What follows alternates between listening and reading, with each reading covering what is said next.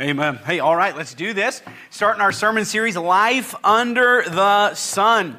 If you had to put another title uh, to the book of Ecclesiastes, that's what I would put. Uh, but obviously, the Lord chose the word Ecclesiastes, which just means the preacher. And uh, so we're going to dive into that study tonight. I am, it is one of my favorite books in the entire Bible. And uh, I preached years ago. Oh, it'd probably be like six years ago now. Uh, I preached a five part series through Ecclesiastes and really just covered some of the high points. But one of my goals as a preacher, and you know this, is to preach through every word of the Bible. And I think it's a preacher's responsibility to preach the entire counsel of God. I don't know any other way to do that other than preaching the entire counsel of God. And uh, so we're going to come back. We've got a block of time uh, before we start our next uh, life stage groups um, sometime next year. It's on the calendar. You'll see the calendar on Vision Sunday. But before we get to that, we're going to dive into this particular book. We've got about 12 weeks and 12 chapters. And uh, so sometimes it'll be a little bit heavier lifting, and like tonight. And so you picked a good night to be here uh, because it's both a, a jam packed chapter, but it's also the night we're going to introduce the understanding of the book. And so uh, if you're with us online, don't tune out. If you're with us here, also don't tune out. And uh, we're going to lay the groundwork for why this book is in the Bible and its significance, really, at least in my understanding of it, is drawn from the why. Why does this book exist? It is extremely unique. There's not another book like it in the, in the entire Bible um, in its content and its in, in, in, its inclusion into Scripture. And uh, we'll develop some of that uh, to me, it's one of the most useful books uh, in the whole Bible, uh, especially in the, in the Old Testament as far as it relates in application to our lives. Uh, but it's one of my favorite, and I trust that it will become one of your favorites as well. But let me, let me encourage you with a little bit of caution don't be in such a hurry to join that club. Um, there's a lot of people who love the book of Ecclesiastes, but have no idea what the book of Ecclesiastes is genuinely about. And I don't mean that to say, like, I know and you don't, I'm better. Uh, it's just one of those books that even had a conversation recently with someone who did not understand the fundamental premise of the book. And uh, it's so incredibly important to understand a little bit of backstory. So we will get to Ecclesiastes 1, but we're actually going to start in 1 Kings. And so uh, go ahead and jump over there. We'll develop the life of of the author in just a few moments, but um, it's important to know why God chose to add this particular book. It's one of those super quotable books. Um, there's a lot of quotes taken out of this um, from people who have zero understanding of what the book actually is. And uh, for some of my uh, more elderly, uh, more seasoned folks, you'll remember in the 60s and in the 70s, uh, there was a chart topping song called Turn, Turn, Turn. And uh, it was written, the entirety of the song was written out of uh, uh, ex, or, Ecclesiastes chapter number three to everything there is a season, a time, two more. Sing it, Brother Reese. What, how's the second verse go? Brother Reese knows it. Okay, yeah, that's good. We're good. We'll, we'll take that.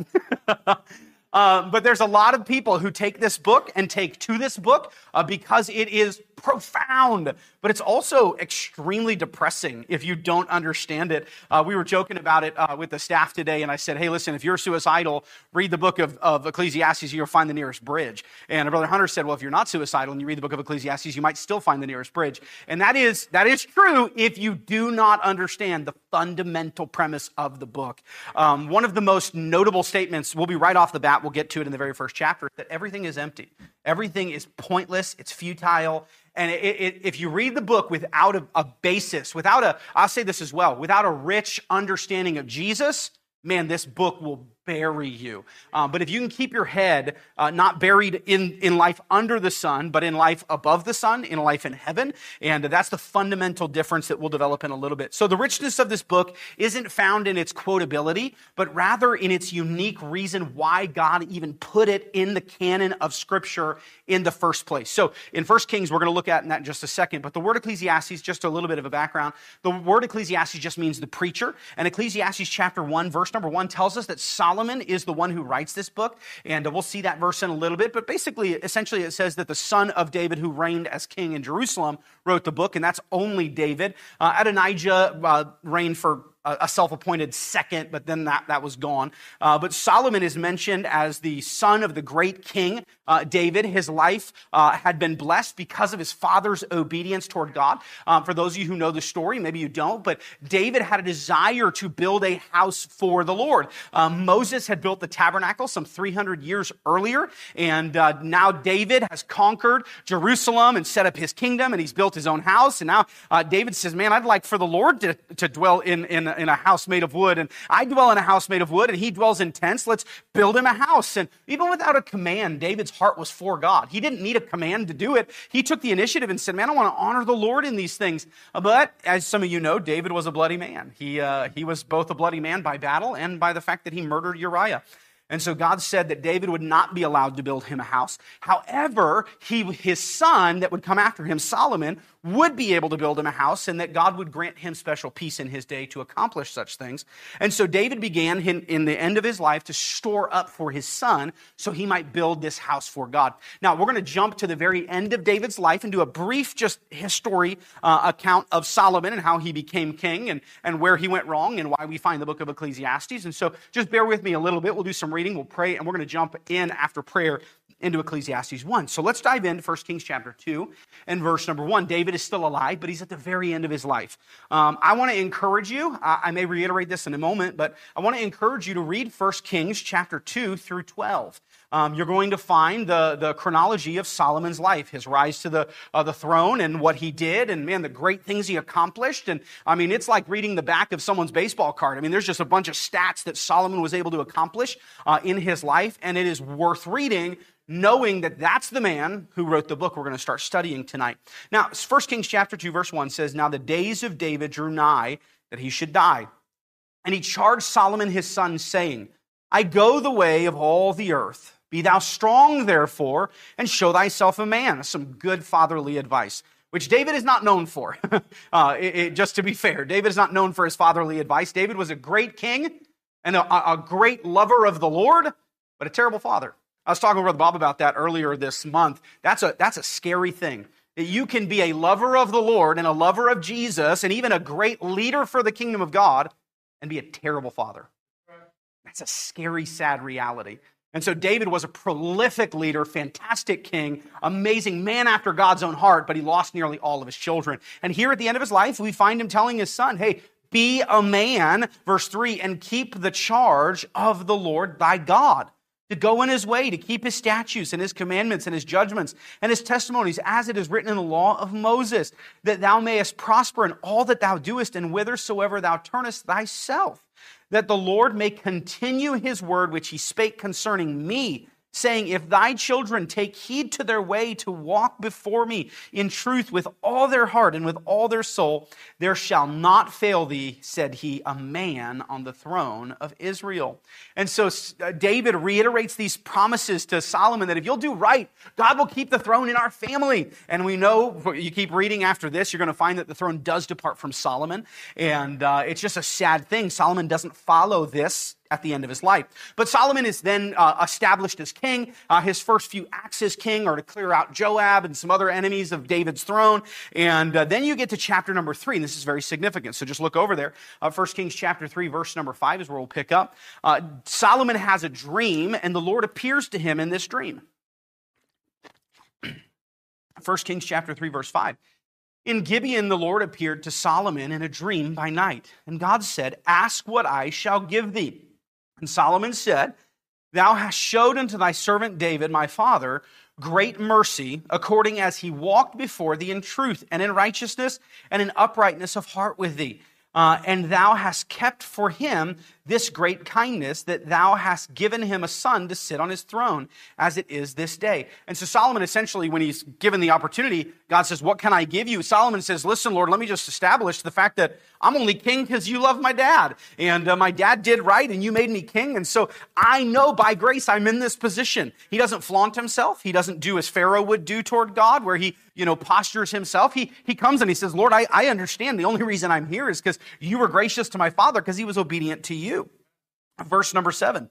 And now, O Lord my God, thou hast made thy servant, me, Solomon, servant king instead of David my father. And I am but a little child. I know not how to go out or to come in.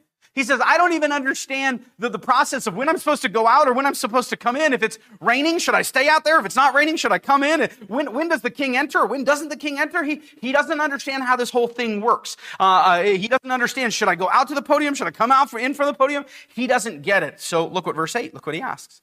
And thy servant is in the midst of thy people, which thou hast chosen, a great people that cannot be numbered nor counted for multitude.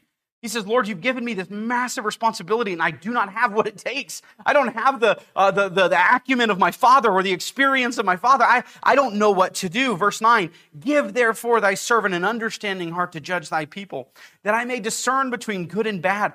For who is able to judge this so, uh, this thy so great a people? So Solomon asks for wisdom to lead the people of God. Uh, sidebar, that's a powerful request.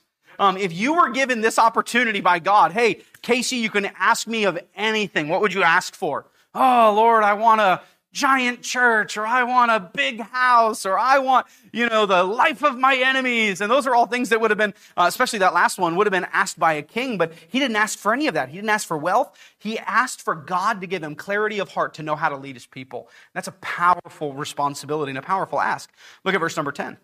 And the speech pleased the Lord that Solomon had asked this thing. And God said unto him, Because thou hast asked this thing, and hast not asked for thyself long life, neither hast, uh, hast asked riches for thyself, nor hast thou asked the life of thine enemies, but hast asked for thyself understanding to discern judgment. Behold, I have done according to thy words.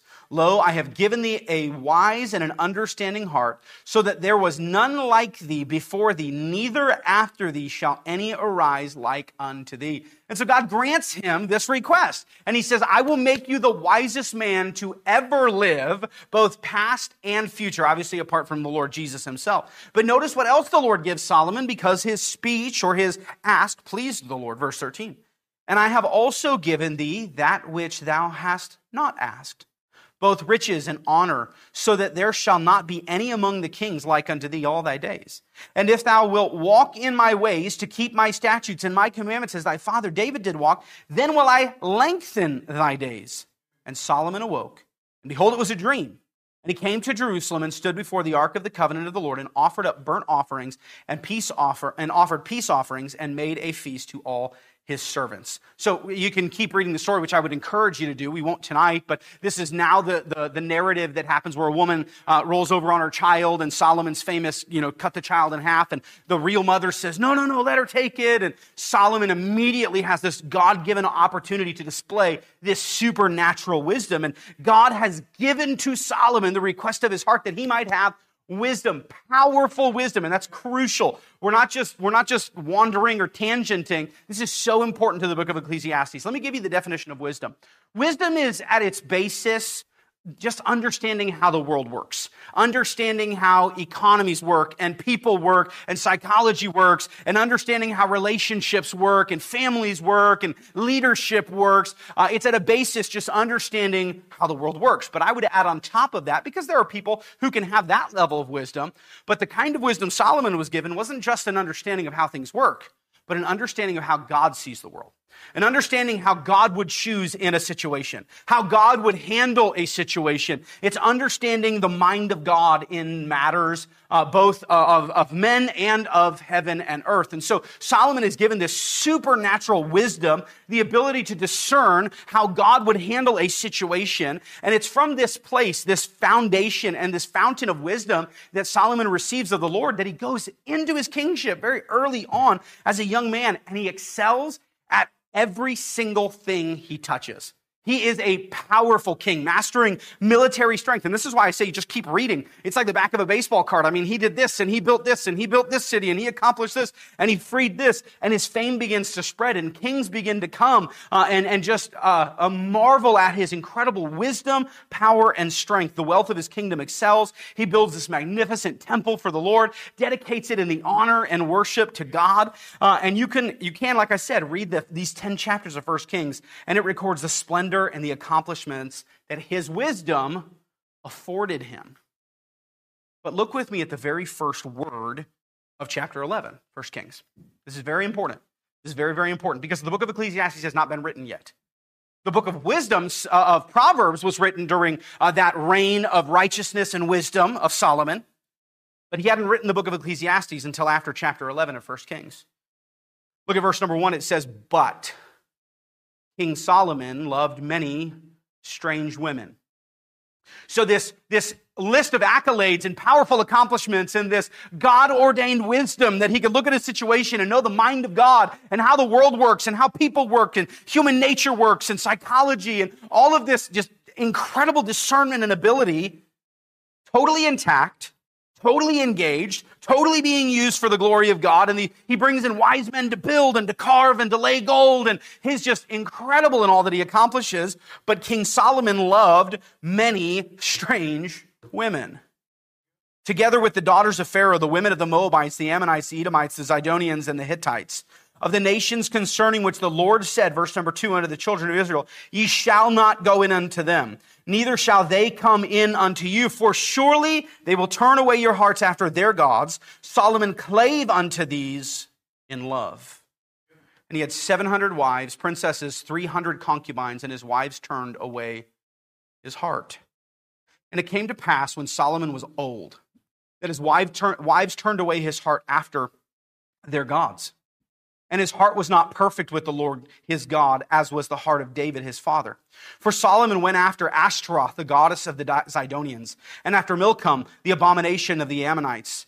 And Solomon did evil in the sight of the Lord and went not fully after the Lord as David his as did David his father.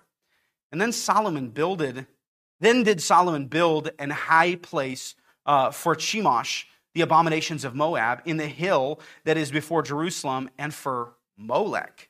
Molech is the god you offer your child through the fire, child sacrifice. And he builds for, for Molech the abomination of the children of Ammon. And likewise did he for all his strange wives, which burnt incense and sacrificed unto their gods. So, this once great, prolific, unrivaled wise man follows his heart into deep depravity. And here's what he forfeited he forfeited the Spirit of God like Saul did. He forfeits the blessings of God. He forfeits the, uh, God's presence uh, in his life. In fact, he will even forfeit the kingdom for his sons. And he becomes, in his own words, an old and foolish king. But one thing he did not forfeit, this is very unique, his wisdom. Even as he loses the presence of God, even as he loses the anointing and just the joy and the uh, all that comes with you, what you and I would know a life lived for the Lord, there's just that peace and that that void inside of you is filled. Well, now it's been emptied.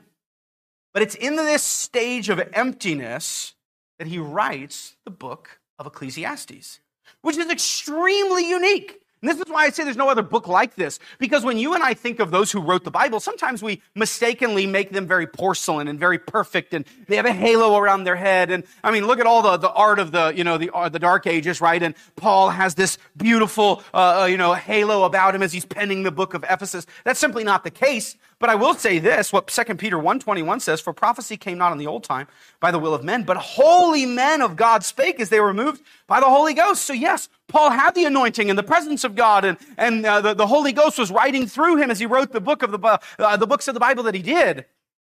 And that happened for Solomon when he wrote Proverbs. But when he wrote Ecclesiastes, that presence and that joy and that peace is gone. But one thing he retains is his wisdom. And it is this reality that makes this book so powerful. Because even in his backslidden state, Solomon is allowed to keep the understanding and discernibility that God would have. Now, why would the Lord do that? Why would God give Solomon the ability to understand still with great God level, kind, not God level, but godly wisdom? Because he didn't deserve it. But here's what we, here's why God let it happen. God knew you and I would need a front row seat to what perfect backsliding could be. And by perfect backsliding, I mean this. In a backslidden state, you and I will search for things to fill the gap and the void that once the Spirit of God filled. And you and I can chase after it, but here's the problem. You and I don't have endless wealth. And we just think, well, I could be happy if I could just do that one thing, but I, I can't because I don't have the money. And if I could live on a private island, then I would genuinely be happy and I wouldn't need God because I could do all these things. Well, Solomon could do all of those things and did do nearly all of those things and went and chased after life under the sun. That's mentioned 26 times in this 12 chapter book. And Ecclesiastes is a commentary on what life is like lived outside of the presence of God. what life is like, lived in trying to pursue filling the God shaped hole in humanity, trying to fill it with every other thing. On a, on a very realistic level, Ecclesiastes is a human level exploration mission. What makes me happy? What can fill the void? So Solomon sets out with his wisdom completely intact, chasing after. He's got a giant hole in his heart. He has no joy, no presence of God, but he has a secure grasp on wisdom and sets out to try everything under the sun that he thinks will make him happy. He tries pleasure and he tries women and he tries power and possessions, accomplishments, industry, money, uh, uh, music, gardening, alcohol, everything the human heart thinks that would fill the void. And I love this, this particular book for, for all Christians, but particularly young people, because young people have this ridiculous idea that if I had LeBron James money, then I could be happy. LeBron James had nothing on Solomon. But if I had Steve Jobs or if I had Jeff Bezos level industry, Jeff Bezos has nothing on Solomon. Solomon could accomplish whatever he wanted to, to a tune that no living human being ever before or ever since has ever been able to accomplish. And here's the thing God allowed Solomon to retain his wisdom so he could give us a front row seat from God's perspective in backsliding. But listen, if anybody could set out to fill the void, it'd be Solomon. If anybody could accomplish whatever they wanted to, it was Solomon. But notice the truth captured just real quick in Ecclesiastes chapter 2. We won't read this till next week, but we'll briefly steal it from the text um, so we can see what I mean about Solomon retaining his wisdom. Ecclesiastes chapter 2, verse number 9 says, So I was great and increased more than all that were before me in Jerusalem. Also, my wisdom remained with me. And whatsoever my eyes desired, I kept not from them. I withheld not my heart from any joy for my heart rejoiced in all my labor. This was my portion of all my labor. So he says, anything I wanted, I took. Anything I wanted, I tasted, I held, I kept. And here's what the book of Ecclesiastes is. sitting across, and I've said this before years ago when I did the study, and, and I think I preached on it about a year, a year ago from Ecclesiastes 8. What Ecclesiastes is, imagine in your mind, if we could put it in a picture, you're sitting on this side of the table, and on the other side of the table is not a food critic, but a life critic. Someone who, and you think about a food critic, right? A food critic will go to a restaurant and they have a more developed palate than us and they understand how it works and they understand service and, you know, they understand what the bar should be. And here you have a man with God given wisdom critiquing what life under the sun is like. And it is hard to listen to. It is affronting. I hate the word raw, but it, there's not a better word to describe it. Uh, it is so incredibly uncomfortable and it's depressing, but here's the thing everything he says, he's not wrong. How could he not be wrong? Because God let him keep his wisdom. And here's the thing if, if, if, if God had taken the wisdom of Sol- from Solomon away, Solomon wouldn't have written what he wrote. Uh, if you were to go out, I'll, I'll, illustrate it this way. If you were to go out today and to go ask the random, just a random coworker or friend or homeless person on the street, hey, are you happy where you were at? In their soul, they'd have to say no, but they probably won't say no. You think about that coworker living to, to get the car and the car payment and the girl and the this and this endless rat race that at the end of the night they're empty and they know it. They'd never say that on Instagram because they don't have wisdom. But if they had the wisdom Solomon did, and the effort and opportunity that Solomon did, and the wisdom Solomon did, they would write the exact same book that Solomon writes that it is vain, vanity, it is empty. Therefore, I hated life because I was stuck in this endless rat race. And so, yes, it is a painful conversation with the most qualified critic of life under the sun. Now, I want to say this, and we're going to pray in just a second. This is a hard book to read because you got to put your head underwater for a long time. And really, if you want to, you can steal ahead and read chapter 12. Let us hear the conclusion of the whole matter. This is the whole duty of man. There, there's an answer to it. He comes up at the very end of, his, of the book and maybe even the very end of his life. We don't know if Solomon ever got right with God or not, but he at least knew what filled the hole. But he spends 11 chapters explaining what doesn't fill the hole. And it's extremely difficult to read those 11 chapters because you're just head down underwater, holding your breath, listening to how painful life is. And as much as you want to be like, no, it's not that bad, apart from God, it is genuinely that bad. And so here's what we got to do. I'm going to try to be disciplined and I'm going to try to encourage you to, okay, come up for air real quick. That's life under the sun. Here's what a Christian's life should be. But the problem is that's going to not be in the text because for 11 straight chapters, it's life under the sun. And so please, I, I tell you that to try to warn you to not not not come, okay? Because uh, it is going to be 11 weeks of difficult sitting with this critic, but everything he says is right. Everything he says is true.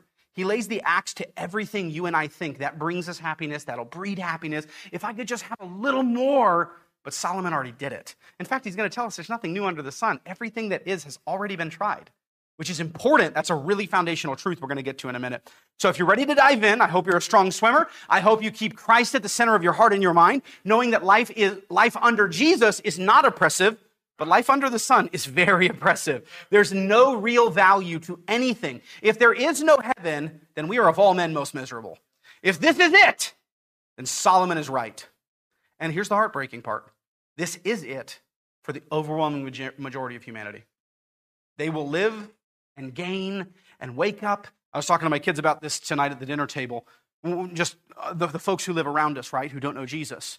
They'll wake up at five in the morning, they'll get in their car, They'll go work in the oil fields. They'll come home to go to bed, to wake up, to go to work, come home, to go to bed, to wake up. And then they die, and everything they amassed goes to somebody else. That's the book of Ecclesiastes in a really overly condensed uh, kind of nugget. And so it's tough, but it's a beautiful look for a Christian to remember that life under the sun is not our life. This was our life, and this is their life, and you and I can be Solomon and go back to this life. But I promise you nothing, and so- Solomon promises us that nothing out there will ever fill what God was designed in God, God, what God designed inside of us for Him to fill. So there's a buoy of hope for us, but not for the lost. Let's pray. Father, would you guide us tonight? Lord, give us some wisdom as we study this book. Give us some courage uh, to be able to look at some hard truths this evening and over the next few weeks. But Lord, it is profound and it is powerful. There are going to be some young people in the room tonight who genuinely think that they could figure out what Solomon couldn't. They genuinely think if I could just have this career and have this person and do this thing, I would be happy. If I could get out from my parents and go chase this thing, I could be happy. And Lord, would you allow the, the critic of life here, Solomon, to speak some sense into the young person's heart? Maybe even in the room, there's an adult who thinks, I don't think church is for me. I'm just going to go. Uh, it's really not meeting my needs. I want to be able to go back to what I was, what I once did, and I want to go chase this thing or this person. Father, would you help us to have some wisdom tonight and listen to the man who tried it all? And Lord, I pray that you would allow us, God, wisdom from Solomon in his backsliding, God. Bless us, we pray in Christ's name. Amen. So let's get after it. Ecclesiastes chapter 1. Uh, the way we're going to structure tonight may or may not continue um, through the, the rest of the, the studies and chapters. Um, it may. Uh, the book of Ecclesiastes is unique in that it's not narrative. And so um, rather than being a story, it's kind of blocks of statements. And so he'll make this big block statement and then just almost disjointed, he'll make another statement. Um, some of these statements go together. And so uh, depending on the structure of the chapter, we may uh, do it a little different. Tonight, what we're going to do is we're going to unpack a block and say, all right, here's what he's talking about, and here's how that applies. And then the next block, in some respects, will be associated, but not perfectly. A little bit like the book of Proverbs, where one passage might not bleed into the next one. It's just wisdom literature, and that's, that's exactly what Ecclesiastes is. It's wisdom literature, but from the, the backsliding side, and not the, the, the in the presence of God side. So let's get after it. Ecclesiastes chapter 1, verse number 1, we'll travel a little bit and do some reading. It says, The words of the preacher, the son of David, king in Jerusalem. And again, that's why we know Solomon wrote it. Solomon's name isn't in the book at all, but we do know uh, that Solomon was the only uh, king of uh, uh, Jerusalem through the line of David. Again, uh, Adonijah uh, for a second declares himself king, but David squashes that. but notice the second verse, and this the first one is the content. Uh, and then, the, then we get to second, or, or the first one rather is who wrote it, and then the second one is just right out the gates. Okay, look at it, verse number two. Vanity of vanities, saith the preachers, preacher, vanity of vanities, all is vanity. Now, vanity isn't maybe what you and I might think of exactly. We, we think of maybe a woman looking in a mirror at herself, and that's vain. Uh, uh, and that, that, that has, that's the personality the word has taken on. But the definition of the word, I'm just going to read it for you. It's super important because you're going to hear that word like a drum beaten in every single chapter. It's probably the word that appears the most. And there's probably not even a close second. Vanity is the word that appears the most. And it means this meaninglessness emptiness, futility, uselessness. What is of no use on the basis of being futile and lacking any content. Okay? Another definition is the word vapor or something that has no substance or tangibility. And that's really important. We'll come back to that. So essentially, what Solomon is saying is that all is vanity. Vanity of vanities, all is vanity. All is meaningless. All is empty. All is futile or pointless. It's all useless. It lacks any hold ability. And I know that's not a real word.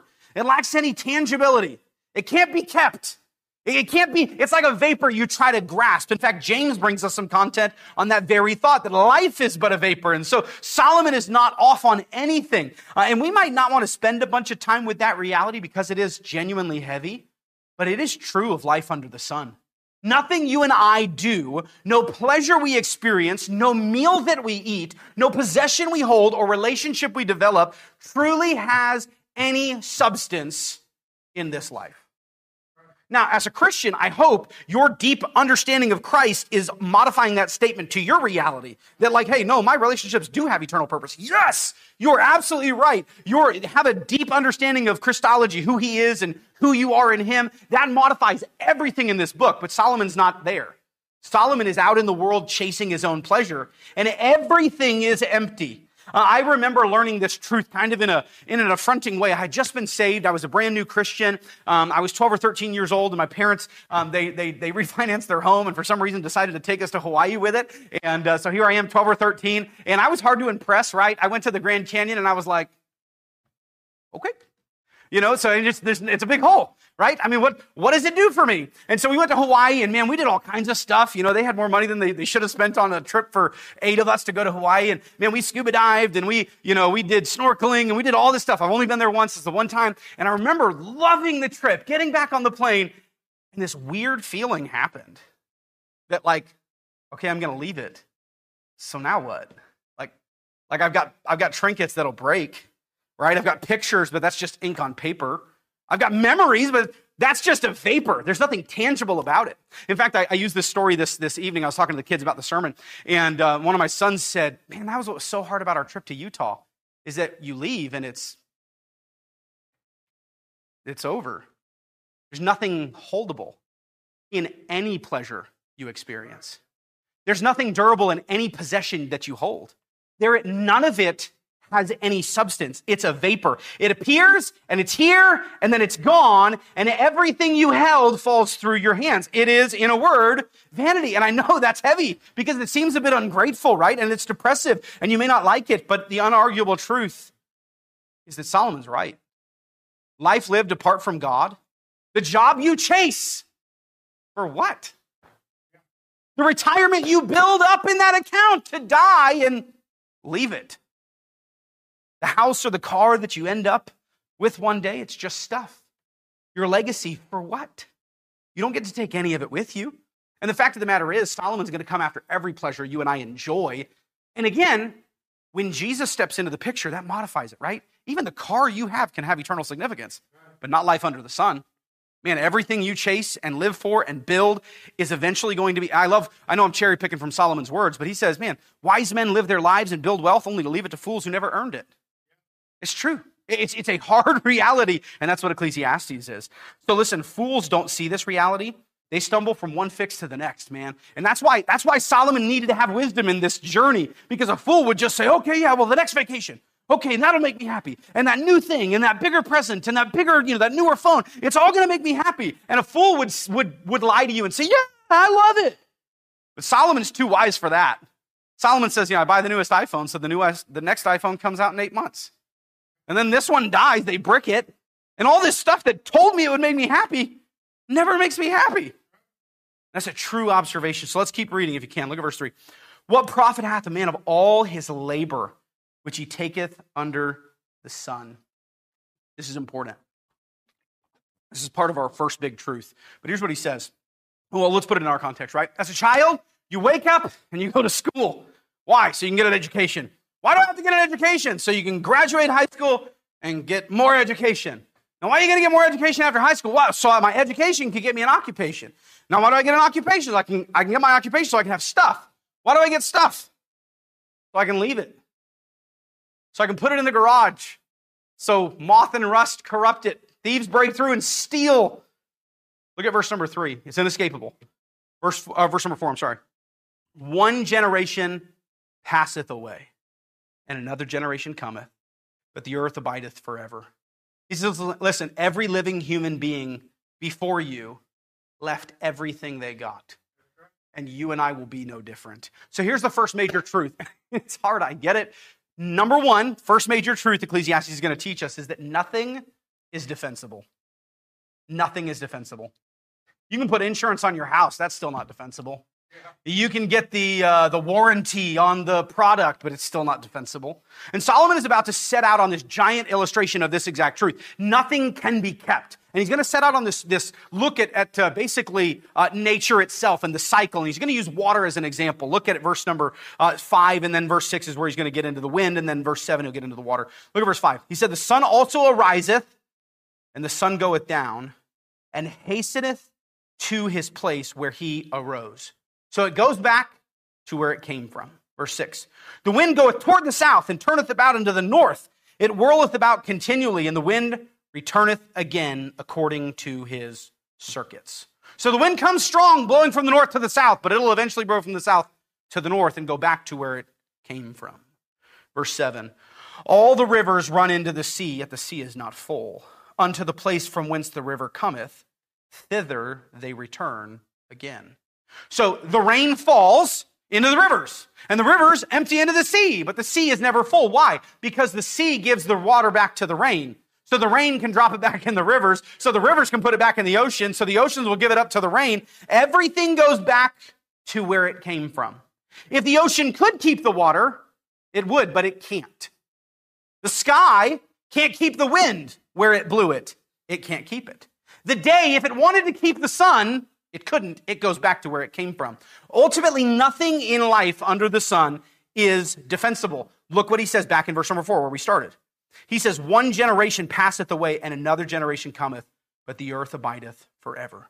Listen, this first reality that Solomon is teaching us is that in life, apart from the providence of God and the goodness of God, nothing you and I can accomplish is durable.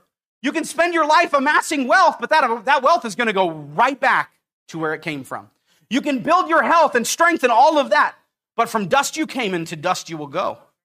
You can spend your life filling your house with things, but eventually at your death, at the estate sale, it's going to get sold to some lady down the street or given to the Goodwill. It will all go back to where it came from. You cannot hold on to life or anything any more than the ocean can hold on to the rain. But again, may I remind you of the buoy you and I have in Jesus, that we live a life not under the sun, but under heaven. Your life, if given to Jesus, cannot be lost. In fact, if you lose your life for his sake, you will save it in eternity. Your things, if used for his kingdom, actually possess eternal value. Your health, if used for the glory of God to accomplish the will of God, is something that can never lose its reward, not even the cup of cold water in the name of a disciple. Your retirement and your, your retirement years, if given to Jesus, have eternal significance and can have great, long lasting value. First big truth number one is that nothing is defensible, which is a real problem if you feel the need to defend it. If you feel the need to, man, I got to build and I got to have and I got to keep and I got to defend, I'm telling you, the ocean can't keep the rain even if it wants to.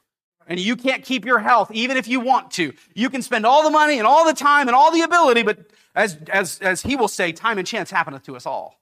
That's what Solomon will say in this book. So, big truth number one, nothing's defensible. Number two, we're going to pick up in verse 8 is that there is no new thing. This is important. This is so crucial. I'm glad it happens at the beginning of the book because it sets a stage for us for the rest of the book. There is no new thing to satisfy the human heart under the sun. There is no new experience that hasn't been experienced. Listen, and there's nothing you will accomplish that wasn't accomplished before you, and, and, and someone coming after you will accomplish and erase your accomplishment. That's where Solomon's going. Look at verse number eight. All things are full of labor, man cannot utter it. The eye is not satisfied with seeing, nor the ear filled with hearing. What he's saying is, in the human mind and heart, you're never going to see enough things and be like, I'm, I'm done seeing. Right? I saw Hawaii once. I don't ever want to go back. Now, you might have that mindset, but the fact of the matter is, your eye desires to see more. Your, eye, your ears desire to hear more, to accomplish more, to discover more. Uh, you're never going to get to the time where you just say, Yeah, I'm happy, I'm satisfied. I don't want to experience anything new in life, which is a problem he's setting us up for. Verse 9 The thing that hath been is that which shall be. So he says, the past, folks, is your future. Now we know that's true in like style, right? It's like bell bottoms are making a comeback and some of that weird stuff's coming back. I hope it doesn't, but he's saying what man has accomplished is what man will accomplish. That which is done, reading the rest of verse number nine, that which is done is that which shall be done. So, man, I'm going to conquer this mountain. Well, someone did it before you. Someone who did it, someone's going to do it after them. And there is no new thing under the sun. Now, this is discouraging, not to all people. Some people, they're like, I don't have no desire to climb Mount Everest, right? I've got no desire to, you know, go conquer industry. But for the frontiersman, uh, for the person who wants to go out there and just accomplish things, here's what Solomon said there's nothing original left. There's no new frontier in the human experience. Someone else has already done it before you. There's no mark you can make with your life that hasn't been made before and won't be made again to erase the mark you made. There's no original thing you can do that hasn't already been done. And doesn't this fly in the face of culture? Culture's like, be original, be authentic, be you, which is just a regurgitation of the kid to your left. Because nothing is new. No one is original. Everyone, the human experience is ultimately on repeat until Jesus returns. Look at verse 10. Is there anything whereof it may be said, See, this is new? It hath been already of old time, which was before us. This, matter, uh, this matters because even in reading what Solomon is about to, uh, to try, these, these crazy, outlandish adventures and women and money and all these things, here, here's what he's saying. Everything that can be experienced has been experienced. Here's why this matters. Because some knucklehead, hopefully not a knucklehead in this room, some knucklehead could read the book of Ecclesiastes and say, yeah, but he didn't try this. I know he couldn't find happiness in those 93 enumerated things, but this one thing he's never tried, so this will make me happy. No, there's nothing new under the sun. There's no strange flesh that hasn't been tried that isn't already empty. There's no industry you can conquer that hasn't been conquered and didn't make them happy. Because again, the heart of mind and the heart and mind of man is no, no, no, no. I know my dad said this and he tried that he was in the world, but he didn't try what I'm going to try. No, there is nothing new under the sun. And Solomon ultimately is going to tell us through this human experience and this expedition into foolishness no, I tried it all. And everything I could try, I did try. And there's nothing new left to try. So listen, the next verse is important to this number two truth. Look at verse 11. There is no remembrance of former things. So there's a pivot that happens. He says, Hey, listen, everything you can accomplish has already been accomplished. And then he says in verse 11, there is no remembrance of former things. The only reason you think it's new is because you forgot someone already did it. And why does that matter? What does it matter if we forgot them? Because you will too be forgotten. Every accomplishment you think will make you happy, it will be erased by somebody else's accomplishment. Keep reading. There is no remembrance of former things, neither shall there be any remembrance of the things that are to come with those that shall come afterward. Just like those you forgot when you superseded them. Listen, I'll illustrate it this way. You took someone's office when you got that promotion, and man, you're climbing the ladder. Someone's going to take your office too. Someone's going to erase your sports record in high school that you lived for because you erased somebody else's sports record. Eh, time is going to erase everything. There's nothing you can try that hasn't been tried and nothing you can do that will ultimately be remembered. Not only is there nothing new, it only feels new because you forgot the people who did it before you. Every celebrity who dies, it's a great way to illustrate it, right? Every celebrity who dies, what is, what is, you know, the news article say? We will never forget until the next news cycle and nobody has any idea what year Michael Jackson died. Nobody has any idea. I could list celebrities right now, you don't even know if they're dead or not. And perhaps they did.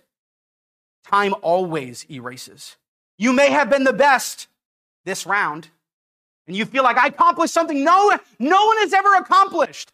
That's only because you already erased the other guy's record, but somebody's going to erase yours. I'll illustrate it this way Who won the Super Bowl in 2010? Billions of dollars spent, hundreds of thousands of people in attendance. How about 2016? The fact of the matter is, I would venture to guess. Does anybody know who won the Super Bowl in 2016? Nope. That was a fair guess, though.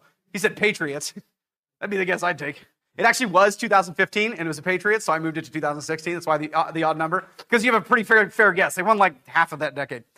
In 2016, the Broncos won. Do we have any Broncos fans in here?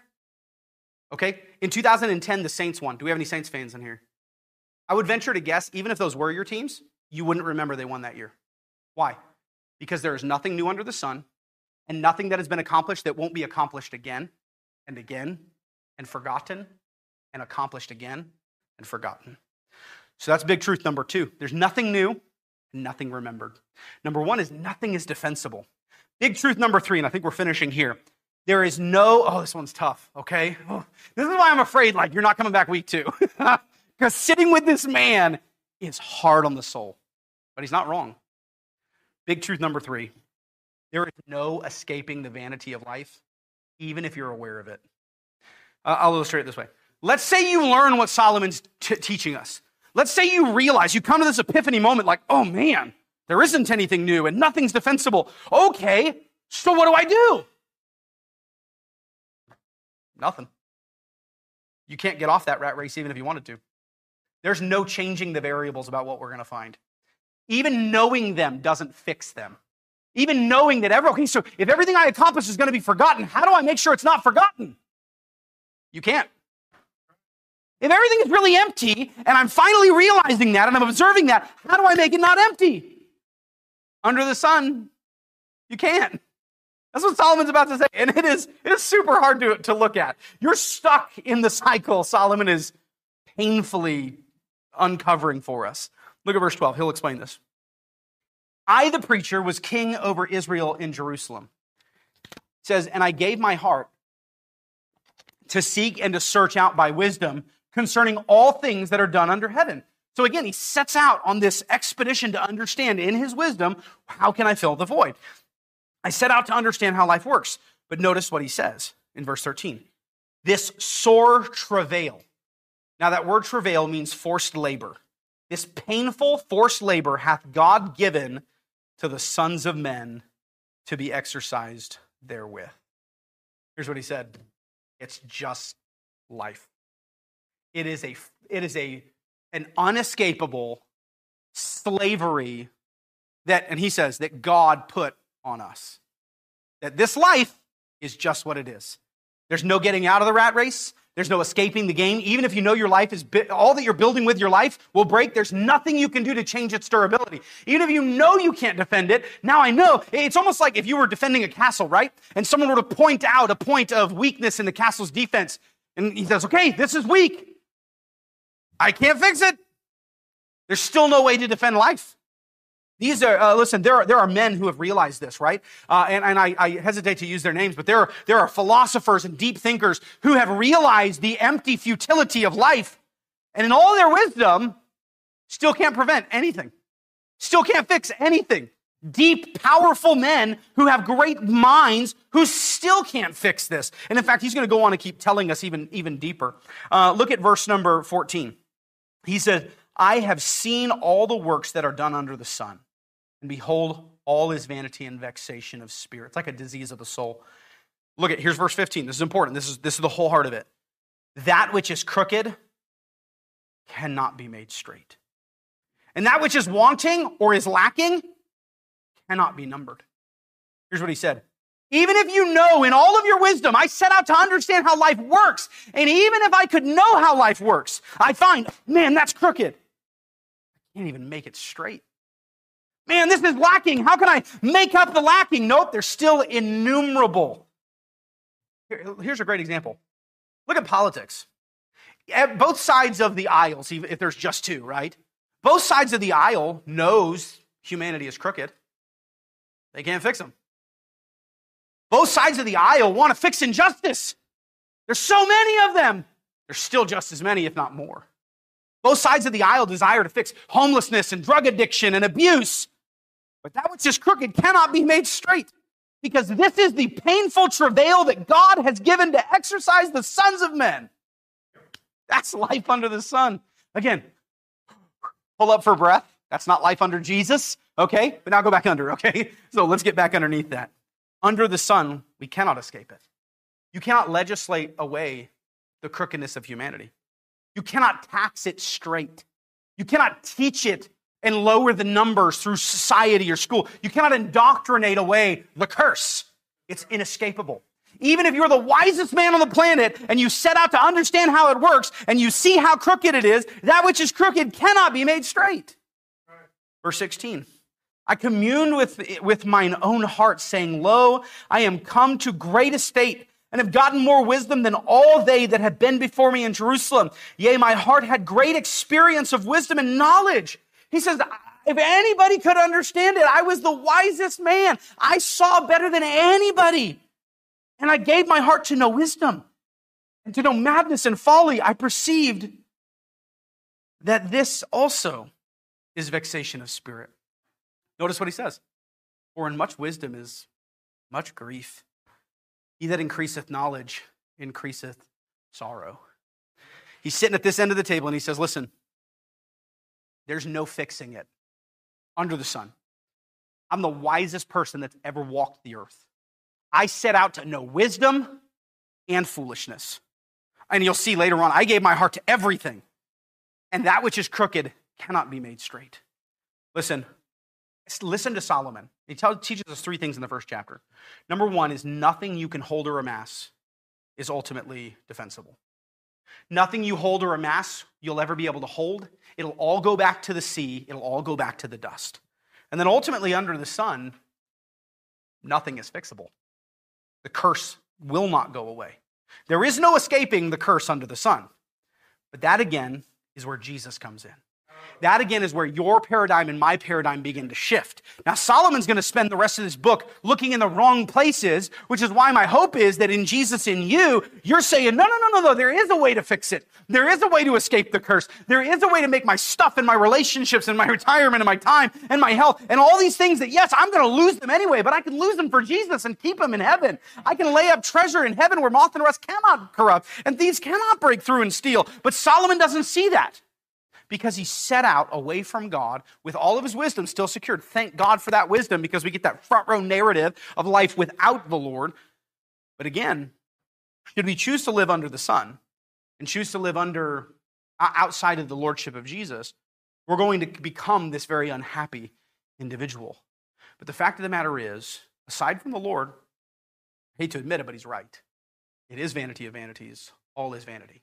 It is a vexation or a disease of the soul to live in this life apart from Jesus. So, that is some wisdom for us in this hour. Chapter number two is going to bring us some more truth, and we're going to go through this for the next 11 or 12 weeks. I hope that you'll be present. Again, bring a snorkel, right? Our head's underwater, but the snorkel is Jesus. We know for us, the variables are very different. It's a complete different worldview. But this is where you and I used to live, and where many of the people we still love live. And so we have an opportunity to bring this wisdom to them and help them come out of that. So let's pray.